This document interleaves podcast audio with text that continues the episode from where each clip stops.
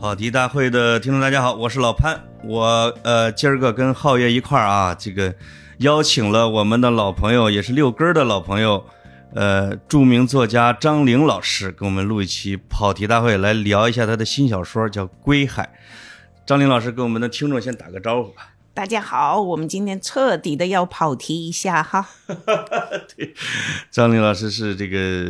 呃温州人，这个旅居加拿大，这已经大半辈子了哈。嗯，著名的海外女作家，哎我，一家海外一家女作家，就这个感觉就特别了一点是啊、但是好像现在喊女作家已经违反了国际思潮了哈。嗯，就作家就行了哈。坐在家里就叫作家。是，呃，录之前我还跟您说呢，这个我说这个得弥补您没法过圣诞节的这个痛苦。到北京之后，是不是有没有发现没什么圣诞节了？不是，正好我在工作，所以呢，昨天在录那个央视读书嘛，啊所以这是我平生第一个工作着的圣诞节，感觉有点儿奇怪，我都感觉都忘了这是个节日。对，忘了应该是自己在家的一个 holiday 啊。没错，嗯，当然这个正好你也赶上了不许过圣诞这哦，这还有这事哈。你没注意哈？我没注意，我没注意，这个张林老师最近的工作状态特别好，我看他朋友圈分享的行程都很羡慕，啊有这个经历，然后有这个表达的欲望，对，然后又说的那么精准，然后这个把整个书这个真正的完整的传递到了读者那里面，是值得这个作家们学习。呃，您您前几天是去参加了一席是吗？对，一席是个特别好玩的平台，啊我就给你讲一个，呃，我我觉得好玩的东西，就是那样一群年轻人，然后我就觉得他们特有希望，然后呃，这这节目排好了，说穿什么衣服，我说我有一件小香风，我今天全场静默，大家好像彼此交换眼神，我就觉得这不对了。后来我知道他们穿的是非常随便的，好随意的，我就立刻啊悟性还有，立刻上台的时候就换了一个很很系了个大围脖啊，系了个大围脖，穿了个牛仔裙，就觉啊得突然就很 fit in 了，就好像觉得合适了、舒服了，好像。小香风是啥？对，我也想问这个，旗袍？老婆们的工作没做好，好朋是不是法国的一个小香风奢侈就是品牌？就是小，我也我也不知道怎么解释，小西服就比较紧身的那种，短短小小的，就那种。哦，有点职业装那个意思啊。呃，对，有一点，但是呢，又又又又也不一定完全的，比较短小的西服吧，啊。就就这么说吧，哈。是。只要我看这一群人都交换颜色，我就想 something wrong，什么事情不对了。后来我知道这一群年轻人真是打破一切常规，就很朝气蓬勃，然后立立马自我领悟，就换了一身很随意的这。这个嗯您见机行事的快，给年轻人讲了啥呀？哎分享了呦，什么就就是讲我我的苦苦苦苦难，成为作家的苦难历史呗，哈。苦 就是难历程没有没有没有啊，嗯这这这开玩笑，是讲就是怎么成为作家，然后就是为什么关注这个创伤啊、嗯灾难啊这种题材哈，对就是讲这个我诊所的工作经历吧，反正讲点小故事，不能讲太严肃。我就觉得，因为因为有这么多位讲者是跨业的，然后如果讲的太严肃太长，那不行，就是要要保持它的是故事性，就嗯是因为我们跑题的听众有很多呃文学青年，我得给大家介绍一下张玲老师刚才说的他写过的那些苦难的题材啊。这个《金山》里边写的我们华人劳工哈、嗯这个那那是一个非常悲惨的苦难史。余震，这是写的我们唐山大地震，这是一个苦难史。劳燕，这是写的这个抗日战争的这一个大背景。是呃，新作《归海》啊，也是抗日战争，并且有这个慰安妇啊，就是我们就是被统治区的这些国民他们的各种各样的苦难啊。当然还有就是感觉就是站在一个世界幻境里边，把这种重大题材您都写的差不多了哈。其其实我我也不太想说，这肯定不是一个轻松的题材，但是我也不不能说它是呃永永远是黑暗的，这黑暗里头还有一点点让你感觉它是呃有希望的哈，就是呃，就其实我觉得灾难也好，那个战争也好，这这这这东西本身不值得庆贺，我觉得还是要想说的是人的这种生命力吧，哈，在什么样的境遇底下，他都能够生存下来。我觉得活着就是一个最大的胜利。就是张琳老师《归海》里边有很多暖意的东西，我特别喜欢那个袁凤和梦龙的那段朦胧的师生恋情。嗯，我觉得给整本书提亮了一下亮色。我抗议，你们两个人之间剧透的就差不多了。呃 然后还有这个袁春雨和王二娃那段乡村生活，哎，描写的特别美，就是把我们向往的乡村生活，可能在抗战时期他也能拥有，对，嗯，非常难呃，得。你说的那一段恋情，让我忽略了那个大事件，世界级的，那是一个文革，怎么能忽略了那个时间段呢？哈，但是我也看到了张玲老师还是有，哎，有一本书我给忽略了，我今天在查您作品的时候，发现了那本这个叫《都市猫语》，是吗？哦都市猫语特好玩儿，对啊，我竟然没有看那个啊，因为廊桥夜话你看了没？没有啊，那我特喜欢那本因为。两天之前，我跟您还有皓月，我们仨就开始交换猫的照片和视频嘛。咱们仨都养猫。对对对对对，啊、那都市猫语是写猫的吗？是写猫，呃，但写猫的终极是写人，啊就是说在这个呃少烧剧透，然后这本书反正也没人知道，就两个 挺下层的那么一个呃打工为生的人，就居住在一个出租房里边，一个是晚上。干活的，我就不说干什么的了。一个是白天干活的，那正好就是他们几乎是见不着的。然后两个是很抗拒的，但是由于一只猫的出现，两个人就变得惺惺相惜，大概是这么一个故事。其实写猫是，呃，最终的目的是写人了哈。是是是，张玲老师家的猫性格也特像你，像我对吧们？特活泼是吧？是吧爱捣乱，然后又很秀气。我我们家的猫活着的唯一的意义，在它来看是拆家，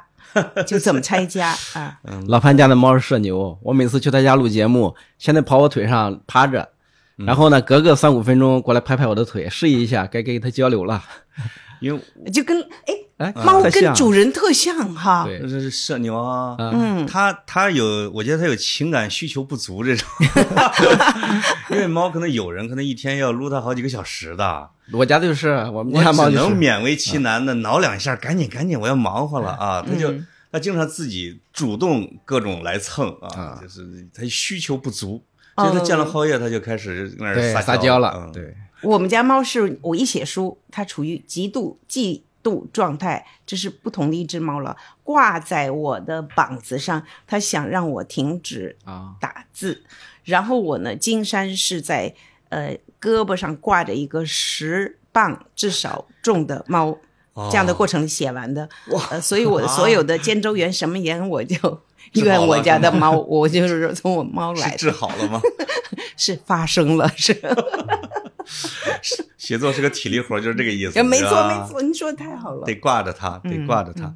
呃，张琳老师是一个严肃作家啊，但是他有大量的作品其实被改成影视剧的。余震，刚才我提的，可能有些人不太知道啊，但是呢，提这个改编成了这个电影《唐山大地震》啊，是冯小刚导的啊，徐帆主演的是是，啊，那是那是一个大众知名度最高的一个，是不是？后来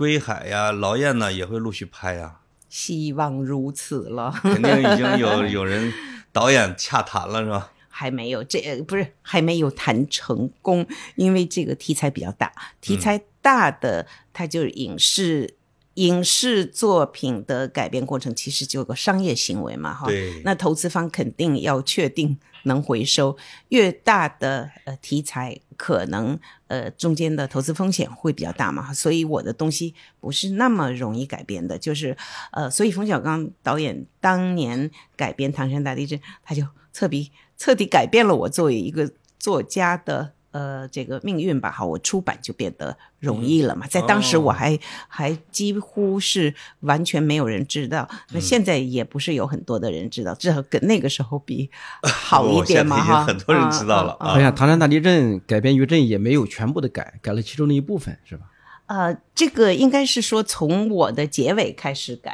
啊 因为结尾是呃这个呃女儿回到久别的唐山嘛，哈，就是说呃是不是认母亲了，他们见没相见呢？呃，不知道是个悬念。后面是个巨大的留白，那么是冯小刚导演和他的剧组把这个留白填起来的，他就变了一个，变成了一个很温馨的故事。那小说本身是嗯色调比较灰的哈，那故事后来改编成的电影，它就是一个比较明亮的那样的就是东西。选儿子还是选女儿，这个在原作当中，对就是他最戏最有戏剧冲突的核心，，就哪个孩子嘛，对正好一块大石板，一头压着儿子，一头压着女儿，嗯抬另外一头，那一头都有可能致命，是是这样一个残酷的选择嘛？是是是，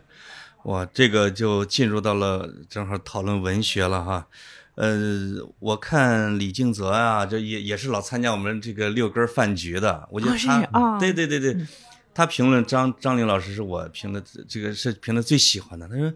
他跟中国所有的国内的作家都不一样啊，都不一样的是什么？就是他有一个国内作家已经丧失的技能，讲故事啊，嗯，这很这是一个很回到本真的啊，就像写这个《聊斋志异》的那一类的。因为我们国内经常是魔幻现实主义啊、意识流啊这种的这各种流派，但是好像这个你因为您在加拿大嘛，这个流派这个风也吹不到你，你就按照是按照西方小说家的路子在写呢，还是按照您自己，反正就琢磨着一条路来写呢？写自己的小说呢？哎，我想这个这这这个其实金山到现在已经很久了嘛，写了十好几年了，都都差不多十五年了。呃，我觉得那个时候的我跟现在的我又有变化哈，就是一个人写出的东西还是跟他阅读的东西有关的嘛哈。嗯，现在我我就不那么写实了哈，就是哦试图不那么写实。就在金山的时候，就是我会觉得故事很密，对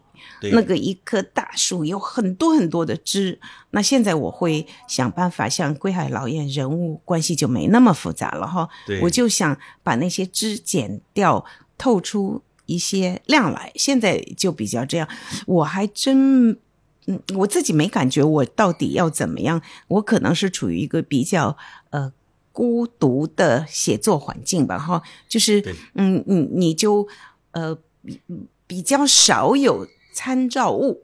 然后哦。这种状况呢，你就好像不知不觉你就会觉得沿着自己随心所欲的那么写了哈，可能是这样，我也不知道我自己个是个什么流派，呃呃，静静泽老老师是美言，我觉得中国作家肯定是写的比我好的多的多的多的多的多的，哎，那不见得啊，那不见林得。老师的这个小说啊，其实都可以用一句话把它说得很清楚。嗯，按照这个标准来说，就是不分东西方这各种流派，其实完全电影化的一个一种作品意识。你像那个《廊桥夜话》，他写的是一个人花费了几代人的力气，把根从那个贫困的山村拔走。先问问张玲老师，剧透您的小说行吗？就是我卖点没事，这是这这个是呃大的脉络，啊就是关键的呃细节，对，连根拔走之后，啊，几十年到了法国，成了一个非常时尚的人。当他再回到他家乡的时候，发现拔走的根又拼命的想扎下来，这是一个多么这个莎士比亚式的一个戏剧冲突的一个设计。对包括归海，这个女儿发现了母亲留下的匣子里面藏着的一些秘密，她想根据这个秘密为线索去追求追寻她母亲的一生。嗯，这其实也是电影化的一些设计。唐山南镇不用说，其他作品看都能找出来一句话来形容整个故事。对这是拍电影最核心、最重要的一部分。以前都说这一句话形容一部作品不那么客观，但是我觉得能用一句话形容出来的才是真正的好作品。因为这个可能啊，就是我觉得是一种巧合，因为张玲老师是受过很多年的这个英美文学的训练，嗯，英美文学的训练，这个正好要请教张玲老师一下，他跟这种电影文学啊，或者他的画面感呐、故事框架设计，是不是天然的跟电影文学离得近的一些啊？其实我要说句良心话，我自己所有的一切是无意识的，我都不知道这是电影语言。我对电影也是他个，是各大电影节评委，对我知道他的习惯来的，他就是 他嗯的，这他的看我的书的时候，有的时候让我吃惊，你知道吗？对对就让我吃惊。但是我就觉得我自己来说，我就是一个呃字匠，就是工坊里边码字的人那样，我我会比较自己内心想追求的是把这件事情说的好，嗯，然后正好在皓月这个行家的眼里，他看见这是电影的手法，哈，就是，嗯、我倒是想到这个皓月提到像《廊桥夜话》这种农村题材、故土题材，其实就是皓月他自己跟我就有很相像的地方。皓月不是最近刚出了一本书嘛，燃烧的麦田》嘛，哈、对我觉得是 forever 就永远在那种挣扎，是故土和他乡。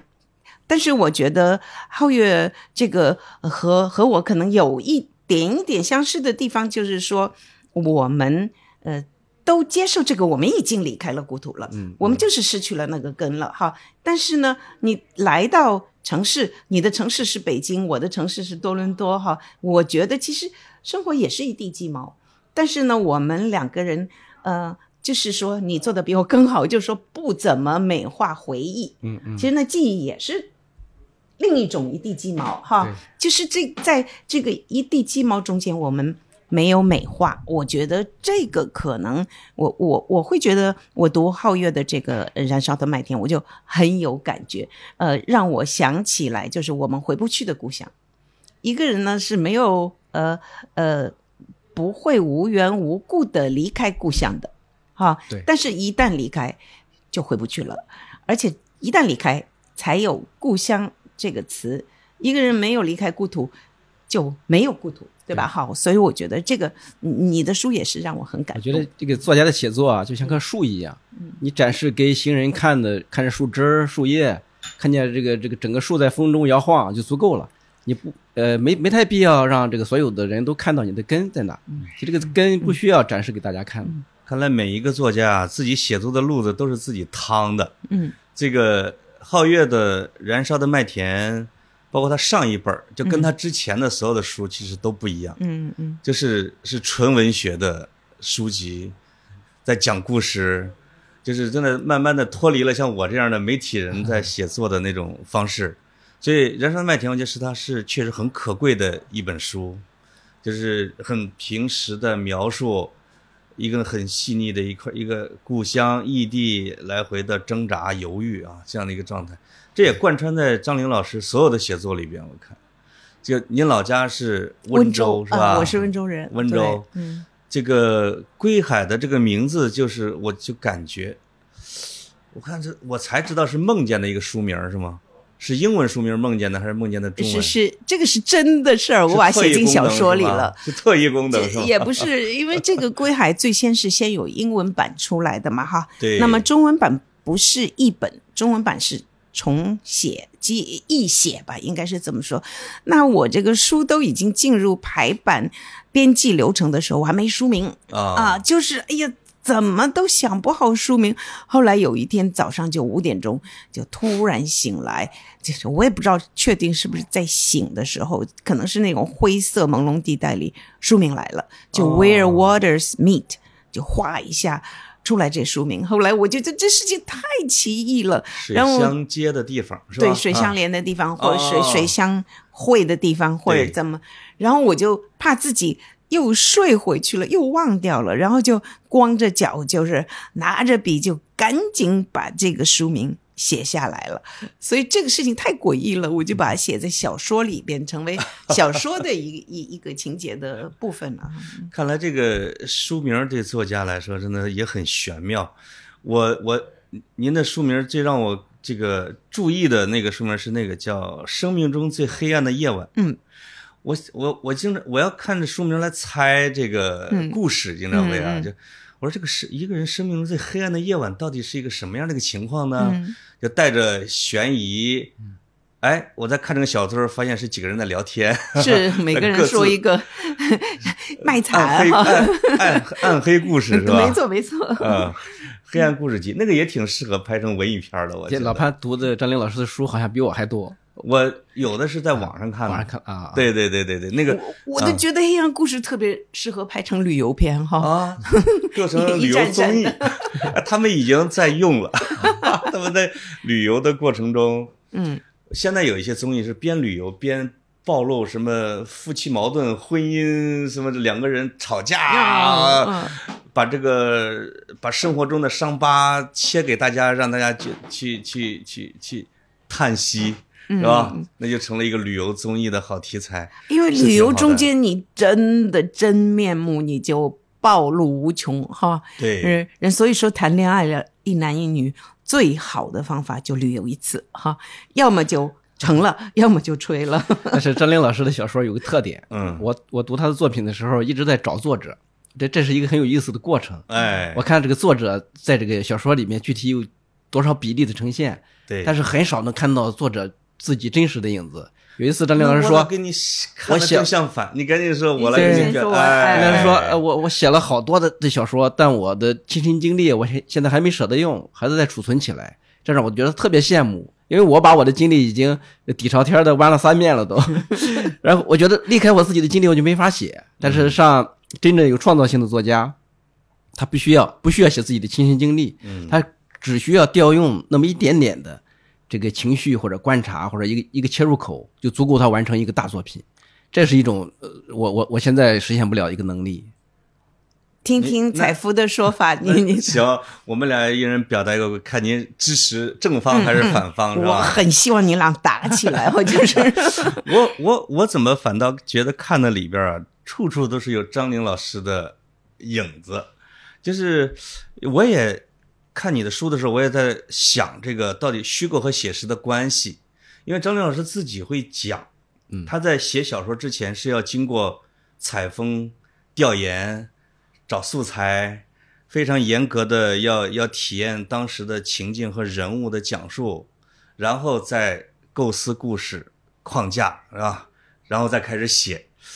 那而且那个《归海》里边呢，有个很重要的角色，就是这个女主角的老公对，嗯是听力康复师。嗯，这个这显然就是张玲老师的职业嘛。你看，处处的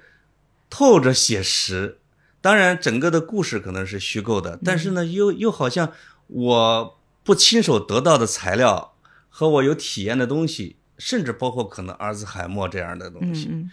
就张玲老师好像就就一定要有亲身的体验之后才会去写这样的一个小说。这你看，这个虚构和非虚构之间还挺这个关系，我觉得还挺偏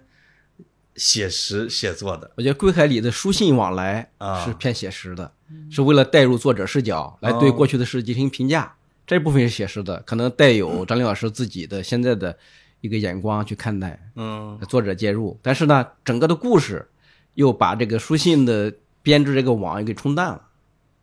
嗯，可能我得和稀泥一下哈，谁也不完全支持哈。哎，呃，我就觉得好像你说把嗯那个主人公的老公变成听力康复师，这的确是我自己的职业。呃，为什么这样做？其实是为了落地更扎实。嗯这是一个虚构的故事，我就怕落在一片我不了解的事情上，那个我就觉得那个根基不稳。那写这个他在诊所里的一切，我就觉得扎扎实实的，那是我自己每一天的生活哈。对。但是这个人物本身又是虚构的，我好像真的，我还真 把嗯那个乔治那个样子、气质、性格 幻想成您老公了呢，哎呦呦呦呦，错 哇塞不像是吧？那太不像了，太不像了。但是啊，毫无关联。就是，但是你你那个采夫说的有道理的哪一点呢？就是说，其实我写的那一类人，表面我没有表明态度，可是，在对事件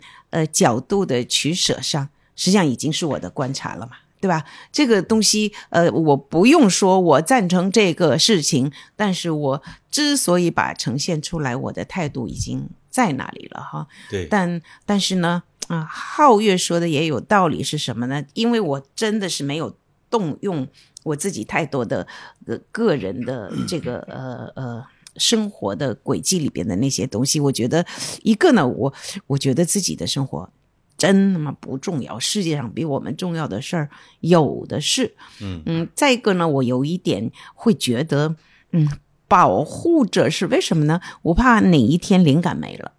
因为哦灵感没了的时候，你就慢慢的使用自己固有的、不用太大想象力的东西。再去动那个，我跟严歌苓有一次，我们就谈过这个观点，我们俩还挺像。他也是这么说，他说要等到呃这个这个 等到我们这个想象力完全枯竭的时候，然后再来动用自己身上固有的那那点儿私房钱吧，哈，私房钱可以留在最后，先把这个这个大金库的钱先给用了，有点有点这个哈，像美国啊，先把石油先从中东买，没错，他自的己的得留着。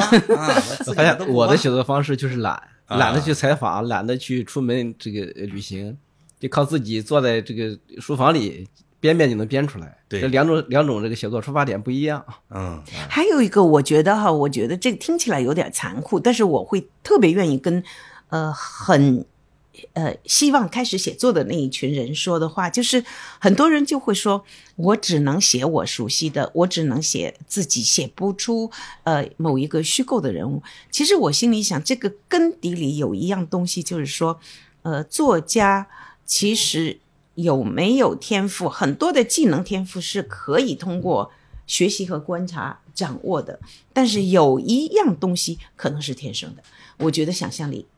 想象力就是说你自己没有亲身经历过，但你从二手经验里边，或者从书籍里边，从观察里边看到的东西，你能把它移植在一个虚构的人物身上，构成一个跟你的历史、跟你个人生活没有关系的那样一个人物。不是每一个人有这个能力，也不是每一个人嗯后天能学会的。我觉得这个可能是比较天生的。我我会觉得很多人觉得我假如没有想象能力，好像就是世界的末日。我觉得根本就不是，没有想象能力或者没有很多想象能力，只能说你可能不适宜写长篇的虚构的作品，不代表你不能写作。写作的门类太多了。对，我觉得在世界上其实呃呃世界的文学的潮流里边，非虚构甚至是比虚构更重要的一个门类。有的人他能写非常好的非虚构，不必要非得给坑呲瘪肚的要写小说。对，呃，我我会这么觉得。单单小说的写法可能就有十几种、二十几种。对对对对对，呃除了想象力之外，我觉得这种情感的灌注度，嗯嗯，这个情感的转移能力，还有共情能力，也都特别重要。是是是，嗯对是，这个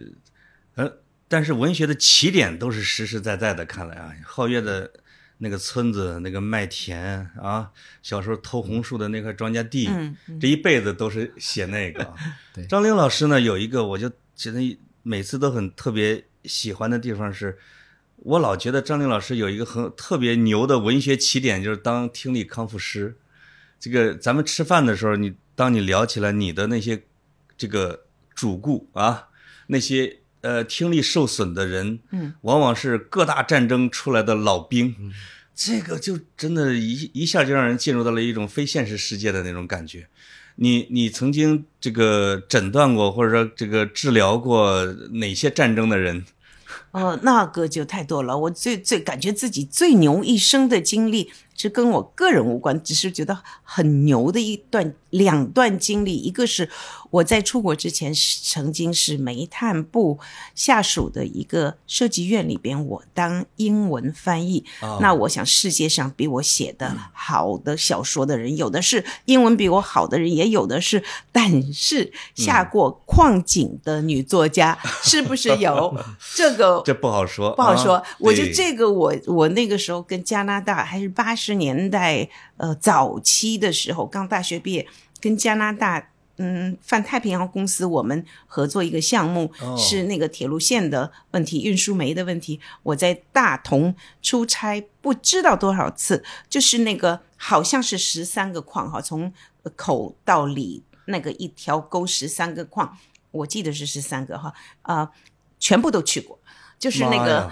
下矿井那一种，我就觉得有一次就是在那个招待所里边住着，那个然后那个招待所里边隔壁房间出来一个年轻的女子，呃，就是袖子上挂着一个黑纱，怀里抱着一个孩子，然后那个孩子使劲的哭，我们看了也很难过，我觉得她好年轻的。他反过来安慰我们说：“哎呀呀，别难过，别难过了，这是第三个了。”他说。啊，哇，就是那一种的震撼哈。是矿上的人说的是吧？这是寡妇说的，这是她第三个丈夫了丈夫哈，这哇个那当然是很多年以前的，现在的矿肯定不是这样的。我就说，公都是矿工，对矿矿工死在矿上的，他反而来安慰我们，就是这些对我这一个呃城市里长大的孩子，然后在呃呃尽管不富有，但是也没饿过肚子的人来说，这些对我震撼很大。那第二个震撼震撼就是你说的，我在呃诊所里遇到的那些人，对，就是呃，从那个呃索马里啊，是是个阿富汗呐、呃等等国家，嗯，伊朗啊这些地方来的，呃，这个战争难民或者灾难难民，非洲来的哈那些。哦然后呢，二战我最早的时候见过一战，九几年的时候，一战的老人那就嗯九十来岁的人了嗯哈，，就是接近百岁的，就是我见过好几个亲手触摸历史。啊哦啊，真的是呃见过一战的老兵大炮震损的那个啊，哈。震损的那个是二战的哈，哦。就是二战的，然后是呃朝鲜战场的哈。我有一种震撼力，是我们我在出国之前，我们听到的是抗美援朝的英雄。哎。那我们在那边诊所里，我们就看见了，在我们眼里是是敌人的那些伤兵，但是这是一个共同的战争，没错。里边受到伤害的人都是人的个体，然后看见他们那些个，我我我就觉得我的眼睛一下子哗打开好大，哦。我就觉得我不做这个听力康复师，我永远没有机会没错，见到这一类的人，然后就流离失所的，然后啊、耳朵被嗯爆炸震聋的，还有一群人是在战后从那些比较落后的国家涌到加拿大来，哦帮助重建战后的加拿大。其实加拿大在二战中间的参与幅度是力度是非常大的。对那好像那后来战后不是大家都很陷入大萧条什么的，就有大批的爱尔兰人呐、哦呃，意大利人呐、他们涌过来呢，就重建加拿大，这个这个新建加拿大，嗯嗯然后那个就是那个。嗯，那个时候建了大批量的房子，然后那个时候没有任何工伤这个听力保护的，他们就是没有带任何这个哦。防护措施在那种建筑噪音里边，就是每一天、每一个月这样的工作。然后呢，像这一群人也会到现在呃七八十岁、八九十岁会进入我的诊所，对，那我就遇见另一场那个呃呃呃灾难。就是说，呃，这些耳朵受受损的人，我觉得特别复杂的一群人，啊不在诊所，你永远见不到这群人。所以我觉得给我的故事灵感特别大。对这种讲述像一个时空报道处一样，打破了时间空间的这个界限，对，哎所有人向一个地方汇集，带着他们的故事。这个其实这个本身就是一个电影，非常有意思。只不过因为我是用汉语写作，然后我热爱我的母语文化，那我就不可能去说写一个意大利建筑工人的故事，对吧？哈，这个再一个，我对他的文化没有那么知根知底的了解，但是我就把这些人给我的感动呢，就。移植到我的母语文化里边，那他们有战争，我们当然有自己的战争，对吧？哈、所以呢，就是我就把这些感动和灵感呢，就是带回到我自己的母语文化里边。呃，我觉得我那一段生活和在煤炭部的这一段生活，都是给我冲击特别大的。哎，这个刚才这也证明了哈，这个这都是老本儿。刚才您讲的这些是自己的老本儿素材，存银行里的，对对，改天保险柜里边拿出来的没错，先把这个 先用了哈，然后再再拿自己的私房钱。就即使说那一天我坐在我的诊所，进来一个一战的，进来一个二战的，进来一个对韩战的、越战的，这些事儿就能写一份厚厚的一个是一个，书，对，是吧对？将来可以写这样的我的。发现了，您呃是把费劲的先写了，省劲儿的 后写。在我走的东路的时候，把远的先写了。把哎《战争与和平》这个级别的作品留到后边写。是是是，嗯那看来啊，就是您后来，因为您小说越写越厚重啊，越到近，尤其是像《战争的孩子》，是我甚至觉得它更准确的名字应该是《战争的女人》啊，因为写孩子的没有写女人的这个琢磨的更多。但是但是我觉得这个都很好，就是对战争的关注是是从那个地方出发的。但我看老燕的时候，我一直有一个奇怪的好奇的地方，就是我和皓月，我是河南的，他是山东的啊，我们这些村子都是遭过日本鬼子的打击呃这个嗯侵略的啊。我我们我村叫小浦州，我看我们那个县志还有小浦州大捷，嗯嗯。小浦州大捷就指的八路游击队啊，这个抄了日本鬼子一个小队，嗯呃，打死了一个日本人，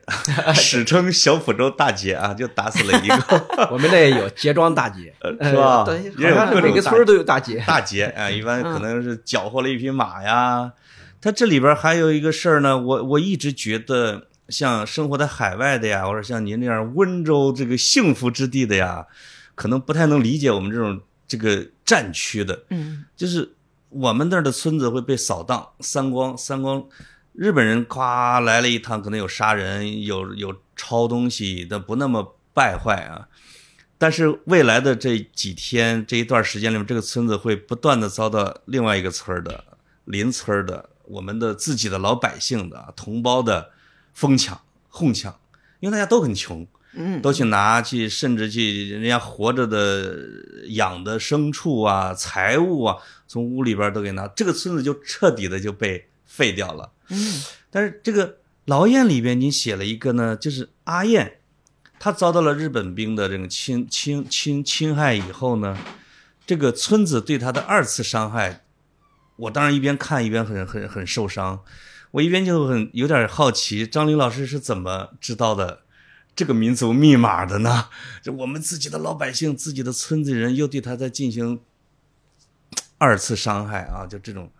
您是怎么搞到这种，还是想象的？这这个我看过很多的回忆录哈，啊战争中这个妇女的呃，先回你一句，你说应该是战争的女人而不是孩子哈。我我其实这个孩子呢，呃，嗯跟性别。年龄都没有关系了，就是说哦，只哦不是战争本身，嗯而是战争所殃及的，呃，战争的创伤所殃及的任何东西，啊就是孩子是这意思哈。像更像一个哲学概念。战争的嗯就是呃，战争的对战争啊所殃呃创伤所殃及的那些人，所以他是孩子嘛，对未来的呃所有的产生的所有破坏的啊啊破坏，甚至是不是人都没事儿了，对就是一个概念哈。嗯就讲到嗯，就是讲到被日军残害的很多的妇女，她会选择自尽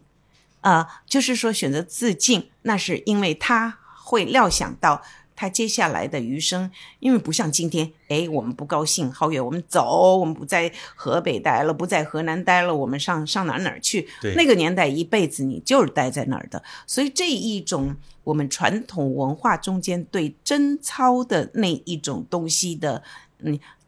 呃愚昧或者残酷性，对这个是我在回忆录里边一直看到很多的，就是那个日本人怎么样的残害我们的妇女，他们拍拍屁股就走了，对吧？对如果活下去的那群人，他一辈子还要面对失去贞操，而且这个是很公开的，不是说私下里的事儿。日本人干的事儿是光天化日之下的，嗯所以我就觉得这个我有深切的同情，所以我会想，嗯，就把这一些，嗯，就别人一般战争胜利了，我们欢天喜地，日本鬼子走了，对我们就欢庆，就觉得这个事件结束了。一九四五年八月呃十五日，天皇宣布投降，我们会认为战争胜利了。这个从事件角度来说是没错的，嗯可是后续的影响很多时候是对女人来说是一辈子的，这个一辈子常常别人就看不到了。嗯，事实上，他无论是在结婚啊、生子啊、后续的生活等等、夫妻关系啊等等上，这个影响是一辈子的。所以我会对这一群人，包括我在诊所里看见那些难民，他们在难民营里也是同样经受了这样的事情。嗯那个，嗯，你像阿富汗来的妇女，她就永远不能提这个事儿，这也是一个呃的。呃在在对贞操这样的事情看得很重的一个呃族群，对这个这个事情如果脱离了四十年代就没有意义了。在今天这个就不会有这样的呃污点，但是在当年，所以我们要理解这个事情发生的年代。没错所以我就觉得这样的女人，像阿燕呢，像春雨，能够活过来，这个真的是，我就觉得是伟大的胜利。她就是一个呃，就是那样强悍的生命力，对吧？无论什么样的境遇，就别他完全可以使用情绪，可是他们不使用情绪，他们省着。用情绪，所以他才情绪是个定数，像一缸子的水，它有定量的，你每呼用掉一口，它就少一口。但这些女人，她是把情绪省着用，别人使用情绪，她使用耐心，所以她漫长的岁月，她活下来了。就是、啊，这中国女人的韧劲儿啊，这个是写是写透了，是包括而且这个嗯，张林老师把这个女性啊写的闪闪发光，无论在什么样的苦难环境下，经历过什么样的打击，她都有一种自愈能力和自我清洁的能力。这个好像在之前的小说作品里面没有写的那么透彻，嗯，这是一种很伟大的能力。对，呃，劳燕呢跟归海这个应该算您的有点像《战争的孩子》三部曲是吧？对对对，是前两是前面两部，嗯，呃，那个刚才说了劳燕，我们说到归海了。皓月说他最喜欢的那个情节是那个那个女孩和老师的嗯恋情。还有一个，但是我最伤的那个情感，那个也在于那一段儿啊。让我把我这个说完，就是那段是写的非常好。但是后来我们又看到《秘密的更多的秘密》这句话不能、就不能剧透了，那个真的是大雷啊，大雷。但是。哎呀，再往后看的时候，让我扑哧一乐。后来又觉得，嗯，哎呀，我我油腻的有点想出汗。我自己的，就是他深爱的那个老师，他在异国他乡再见到了，成了一个胖的、谢顶的、猥琐不堪、唯唯诺诺的男人。我当时就汗，我自己汗下啊，马上就，哎呀，是我们这样的吗？是我们这样的中年了吗？为什么写的这么残酷呢？张刘老师啊，这个我没有特意想写残酷，可 但这生活就这个样子的嘛，对不对？我唯一的说话是不要参加什么高中同学会啊、大学同学会啊，避免参加一切，就是不要见那个你心目中女女神男神的那个人，在生命后来的日子里，千万不要，那你就亲手摧毁一个呃偶像。《归海》里边有一段比这个恋情给我印象最深的，嗯是王二娃冒着炮火背着袁春雨，嗯，跑了很长一段路，中间累的已经不行了，但是靠着意志力又把他背到一个地方。我觉得袁春雨爱上王二娃，不是因为某种功利的心态才去找他跟他结婚，就是因为他背了那一段。那段描写的荡气回肠，大概好像有个两三千字的篇幅，在写这么一个动作。对。里边写的这个，我读了两两三遍，那个，那是整本书里边我最喜欢的一段。听众是不是好多没看过这个《归海》的哈？这个张老师害怕剧透吗？啊，啊，你没事要不要把《没事归海没事》没事的，那个佳作不怕剧透。核心，哎，对对对对，你说你说没事。我那大雷我没说呢啊，大雷没说。对，您给我们介绍介绍《归海》的这个啊故事梗概啊，大家才知道我跟皓月说的是啥啊。呃，归海呢是我的战争的孩子三部曲中间的第二部，第一部呢是劳燕哈，它讲的是一个。呃，就是说一个母亲吧，她跟着女儿移民到加拿大，然后呢，她因为啊呃阿兹海默症吧，就老年痴呆症吧，好俗话说的，就在呃养老院里死去了。那他的女儿就在收拾他的遗物的过程中间呢，就发现几样很奇怪的东西。那他觉得跟母亲生活一辈子，他对母亲是够了解的。这几样东西彻底的就让他产生了疑问，他就有点想知道，哎，这是我的母亲吗？我我想探求这个秘密。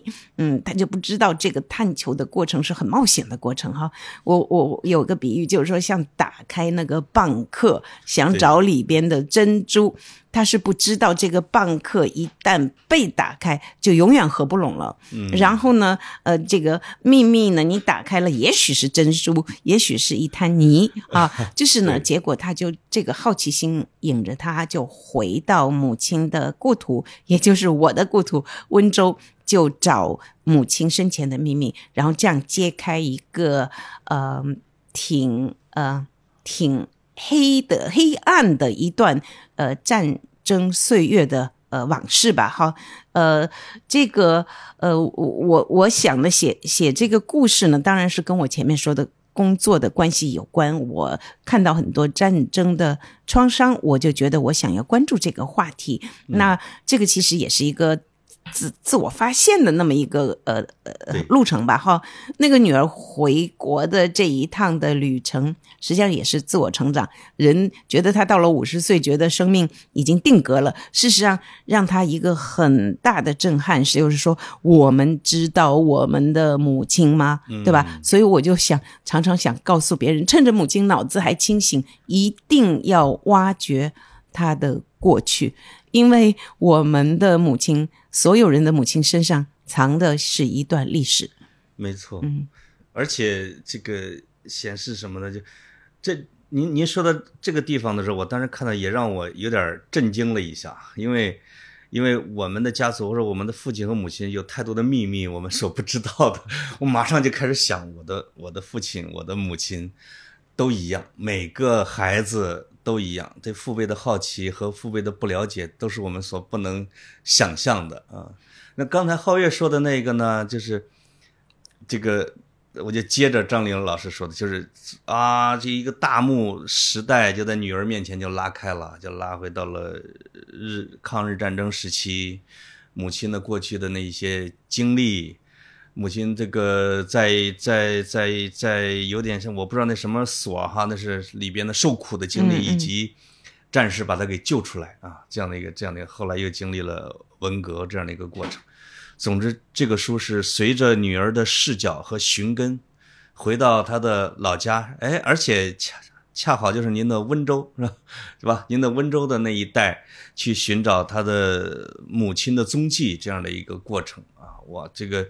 是越越拉这个话剧院很适合拍成一个电影，而且是史诗片的电影，有点像《活着》呀，或者像这，但确实耗资会巨大啊，是，耗这是资会巨大个需要很有情怀对 的人，而且那个荷包特厚的人才能做的哈。而且拍不好又拍成一个金陵十二钗 还是十三钗，我忘了啊。十三钗啊啊，它里边涉及哦13的钗是是是严严歌苓的写对的嗯你看看，我觉得劳燕归海要要拍也是这样的一个格局的。归海里面涉及的这个嗯时代跨度，涉及的人物群像确实挺多的。嗯我现在刚想起来，其实里边有个人的设计很有意思，叫老陈。嗯，你发现没？老陈书中嗯所有的人都有名字，只有老陈不配有名字，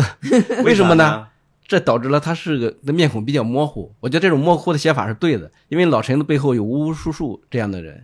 是吧？他们在上海生活，住了别人的别墅，然后在别墅后面还种了菜园子，嗯 其实是一种就不不该属于他的生活。嗯，但是呢，你又没法去就很清晰的把他的名字啊、他的经历啊给写出来。就一、老陈代表一群人，嗯，这个在电影的表现的时候就可能就比较困难。说不怎么去定张老师本来写了，后来只好改成老陈了呢。那也没有没有村子里边的一个小孩叫小林都有名字，嗯只有老陈没名字。嗯这个肯定我不知道是不是自己的设计还是没有啊，老呃小虎也没名字小虎啊，小母小虎，小虎有名字没有姓而已。呃，对老陈那是有姓没有名字。老老陈的名字提了一下，就是说，也许是叫这样，也许是叫那样，他没听清楚，就就有意思哈。嗯呃，我想打个岔，就回到你们两个人刚才的回忆，就是抗日战争中间你们的村子里的那些遭遇，我就想讲写劳燕和归海的时候关于历史的发现。对，就我跟你们的想法是一模一样的。我所有从前的嗯阅读的经历，我会很知道，就是日军从这个关外进来，就是进入这个呃华北，一直到后面的呃的这江南这一带的时候，尤其是这北方的那些重灾区，对，这些我是已知历史哈，我不知的历史就是跟你说的一样，我一直以为温州是在抗战中间的一个小小的那么一个口袋，好像跟世界发生的事儿没什么关系的啊啊。我一直以为温州抗战没有一怎么的影响到也没受温州。大苦，也没做大对，贡献，我是我是这么想的。你你说太对了，你你咋总结的这么好呢？哈，也没受大苦，也没 受做大贡献。我真以为是这样，一直到我做调研的时候，嗯我不是说这故事刚好发生在温州，而是因为它发生在温州，我才有兴趣写的。哦那个前后的顺序是这样的，哦就是在我做战时材料的收集的过程里边，突然看到跟温州有关的抗战历史，尤其是劳燕这个这个美国海军援华抗战的历史的第八营就在温州。这是我在看这个英文材料的时候看见一个小注解。哦他说第八营在浙江 province，在温州。哇，哇我脑袋当时是轰的一下，我说我居然需要在国外才知道我自己的故土的抗战历史。对，所以我的兴趣将来，其实不仅是挖掘了母亲的一段黑暗历史，也是让我重新教育了我自己，知道我自己故土的抗战故事哈。哦，也是有原型的哈。原型我都回到那个村庄做的调研嘛，那些其实我们这个说自己故乡的时候也美化了啊，说的都是大捷啊，各种小浦州大捷。嗯嗯嗯那个我们没告诉您的是，我们华北地区啊，这个出汉奸也是最多的，百万军、百万部队啊以上的伪军啊，嗯都是在主要在我们那个地方。因为你早早的就沦陷了，嗯，也没什么可防守的，而且又穷，那就直接就汉奸出的也是很多的。我们那村子邻村儿我知道的那个干过汉奸的也很多。后来后来胜利了以后，就把他们给清算了，啊，我正想问他们的下场是怎么样的 呃，。基本上没什么都没什么好下场，嗯就只能是在他们人家手底下这么活着哈，嗯那还有这个，我上一次听您聊的时候说，您这一个很悲惨的经历啊，这个三部曲的老三啊，那个资料的丢失。我当时我就想劝一下啊，那是在书店活动的时候，嗯我就想劝我说张玲老师，没事儿，这都已经采访过了，都见过他们了。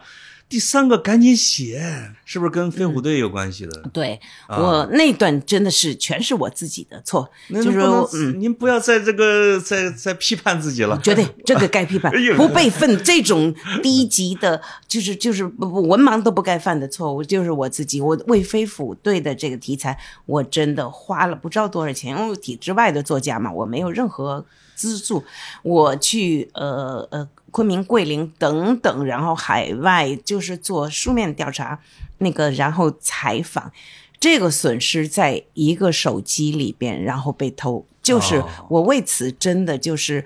我我就是多大的呃害我陷害我都没有呃这么抑郁过的事情，我多大的坑都没有抑郁过的。这个事情让我抑郁了，真的我以为丢的电脑，您丢的是手机是吧？丢的是手机，因为不不能有第二次机会了。那些老人脑子没了，记忆没有了。呃，录的音是吧？对，哇太不能，绝对不能太相信你的手机，你的所有。我就过去有个好习惯，嗯，那个时候呃科技没那么发达的时候，你会记笔记，对，因为现在你呃科技那么发达了，你觉得哎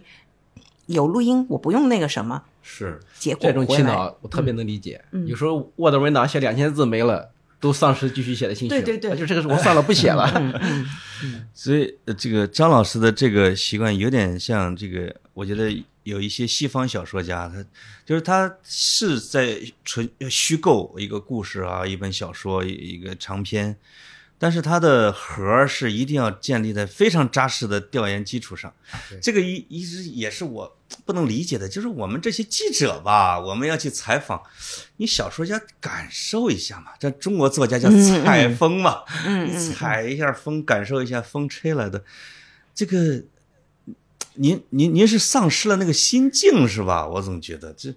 您又不是啊写新闻作品，您把感觉写下来那不行，因为、啊呃，小说家，我觉得，呃，如果非得要总结，世界上有“总结”这两个字的话，我觉啊得新闻写作是、呃准确性哈，对呃客观性啊。嗯那这个呃小说家其实是我觉得细节性。细节是小说家的大房子的每一块砖头。那我把砖头丢了，我剩一个脚手架在那儿，我怎么干活啊？剩图纸，啊，对吧？剩个图纸，你说是吧？你你说写写劳燕，呃，包括写归海，他在监狱里，春雨在监狱里的那一长段的描写，啊如果没有细节，这个真的靠感受是不行的。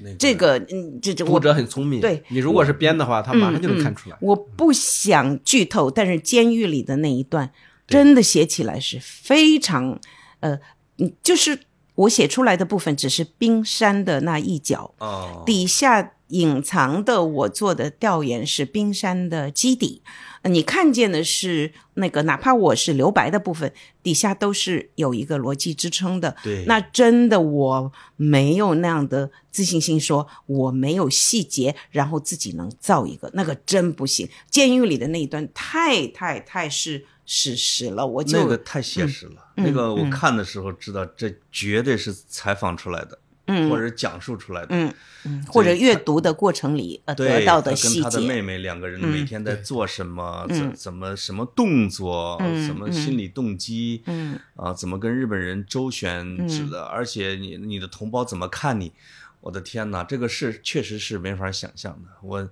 我们也理解您这个，但是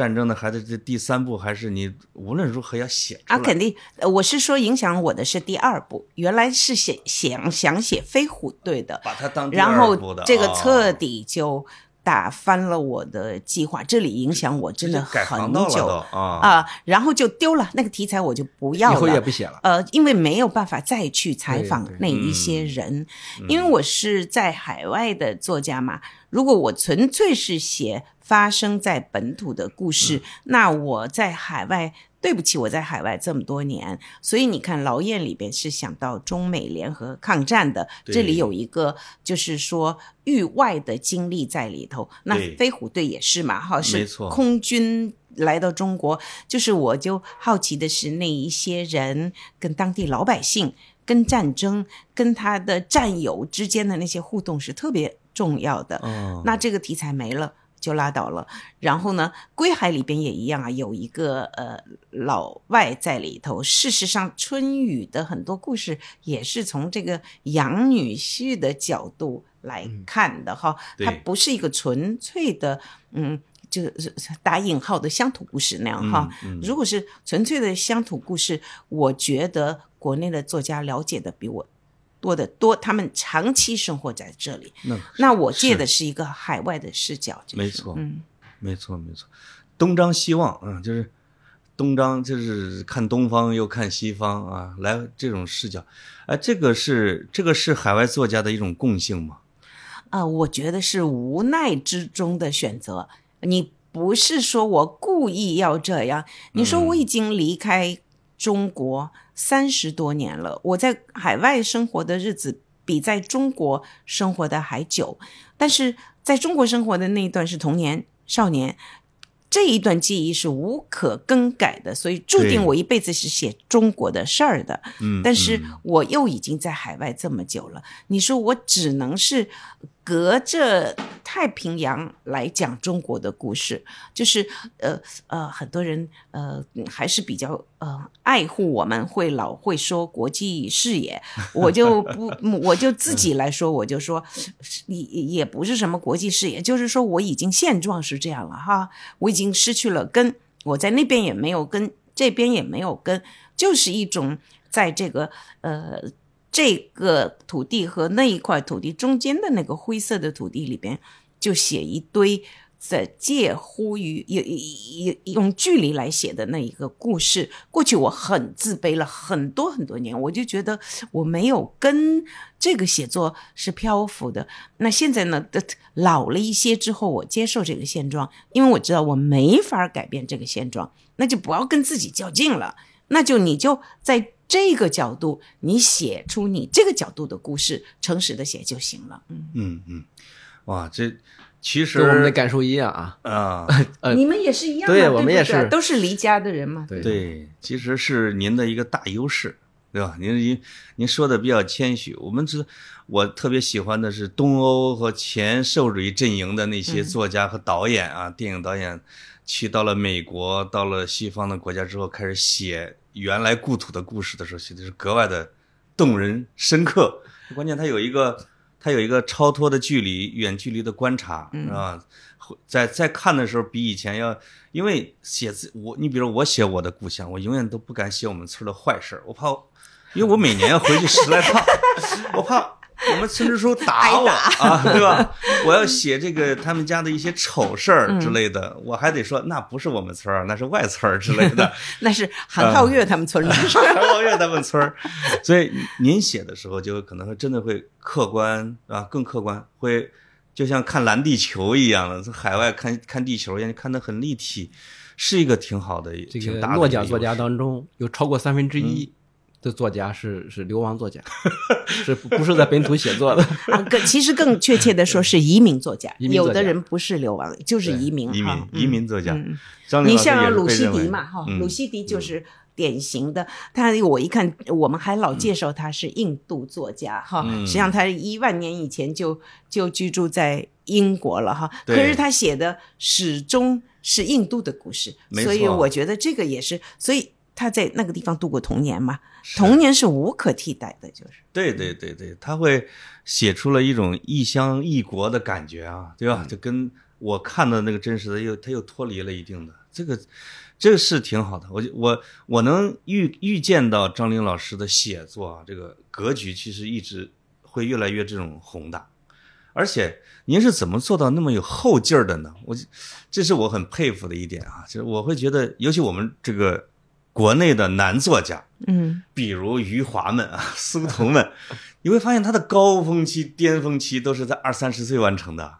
那他们，我多么的羡慕他们呀！他就是这个张爱玲说的，什么那个出名出名要趁早嘛哈。二三十岁我还在干什么呢？我觉得我几乎是刚刚脱去尿布，就是说从文学创作的角度来说，我都还没开始呢。我起步的时候，他们已经功成。名就了，我觉得我要我有选择，我多么想成为他们，只是我 成为不了。就是作家和导演都一样，越老越值钱。那你发现咱们的这个作家和导演，一过了六十岁，好像就完了。我有时候就写不动，这个有点像本能写作，就是他对自己所处的环境是最熟悉的。